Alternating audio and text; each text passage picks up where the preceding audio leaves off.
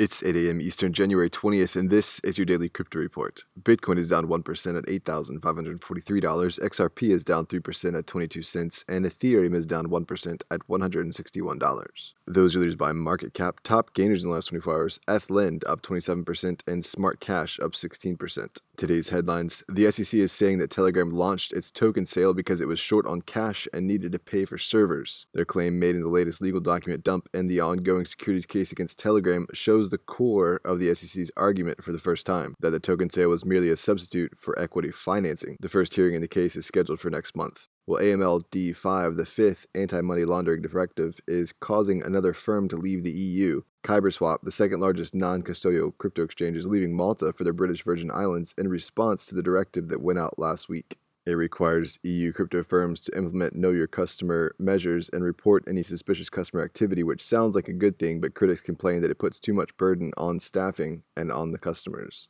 Well, plaintiffs in three separate punitive class action lawsuits against Bitfinex and Tether have moved to consolidate their cases because they share common threads, including allegations that Bitfinex and Tether manipulated the price of Bitcoin and Bitcoin futures in violation of federal law. Well, Bitcoin miners across the world brought in an estimated 5 billion in revenue during the fiscal year 2019. That number is roughly 4.9 billion in block rewards, the 12.5 Bitcoin generated every time a new transaction block is created. The other 150 million was from transaction fees.